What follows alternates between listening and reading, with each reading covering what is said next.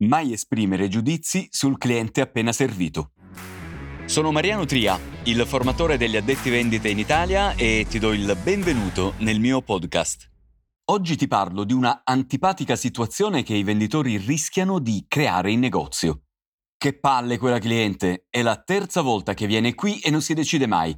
Mi ha fatto tirar fuori tantissime maglie e alla fine è andata via senza comprare. La gente non ha nulla da fare, viene a perdere tempo in negozio.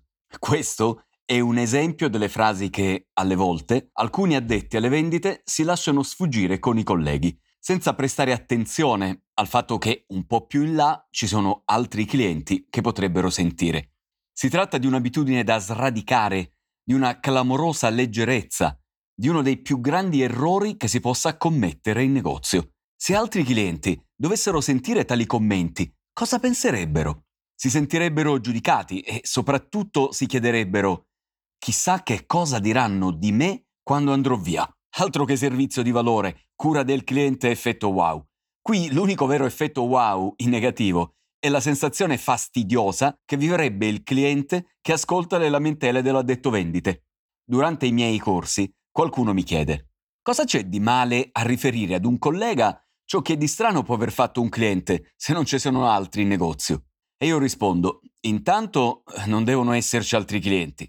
Al di là di questo, tuttavia, quel comportamento genera abitudini negative, per cui parlare male dei clienti diventa una prassi negozio. Se lo fai tu, lo faccio anch'io. E magari si fa comunella per ridicolizzare il malcapitato cliente, che invece di essere considerato divino, come da cultura orientale, lo si tratta, facendo rima, da gran cretino. E il concetto cruciale di deliziare le persone va a farsi benedire, sostituito dalla malsana abitudine di giudicare il cliente, come se fosse dall'altra parte della barricata. Sei d'accordo con me che questo non è il comportamento di un professionista, piuttosto è il modo di fare di un vero e proprio pettegolo. Gli effetti sull'attività commerciale sono devastanti. Nel giro di poco tempo, infatti, nella zona si diffonderà la voce che in quel negozio gli addetti vendite si lasciano andare volentieri a giudizi sulla clientela, soprattutto quando non compra o fa richieste considerate complesse. E a chi fa piacere di entrare in un negozio nel quale c'è pettegolezzo? Hai ragione, a nessuno. E se poi le cose non andranno bene per l'attività commerciale, siamo sicuri che sarà tutta colpa della crisi.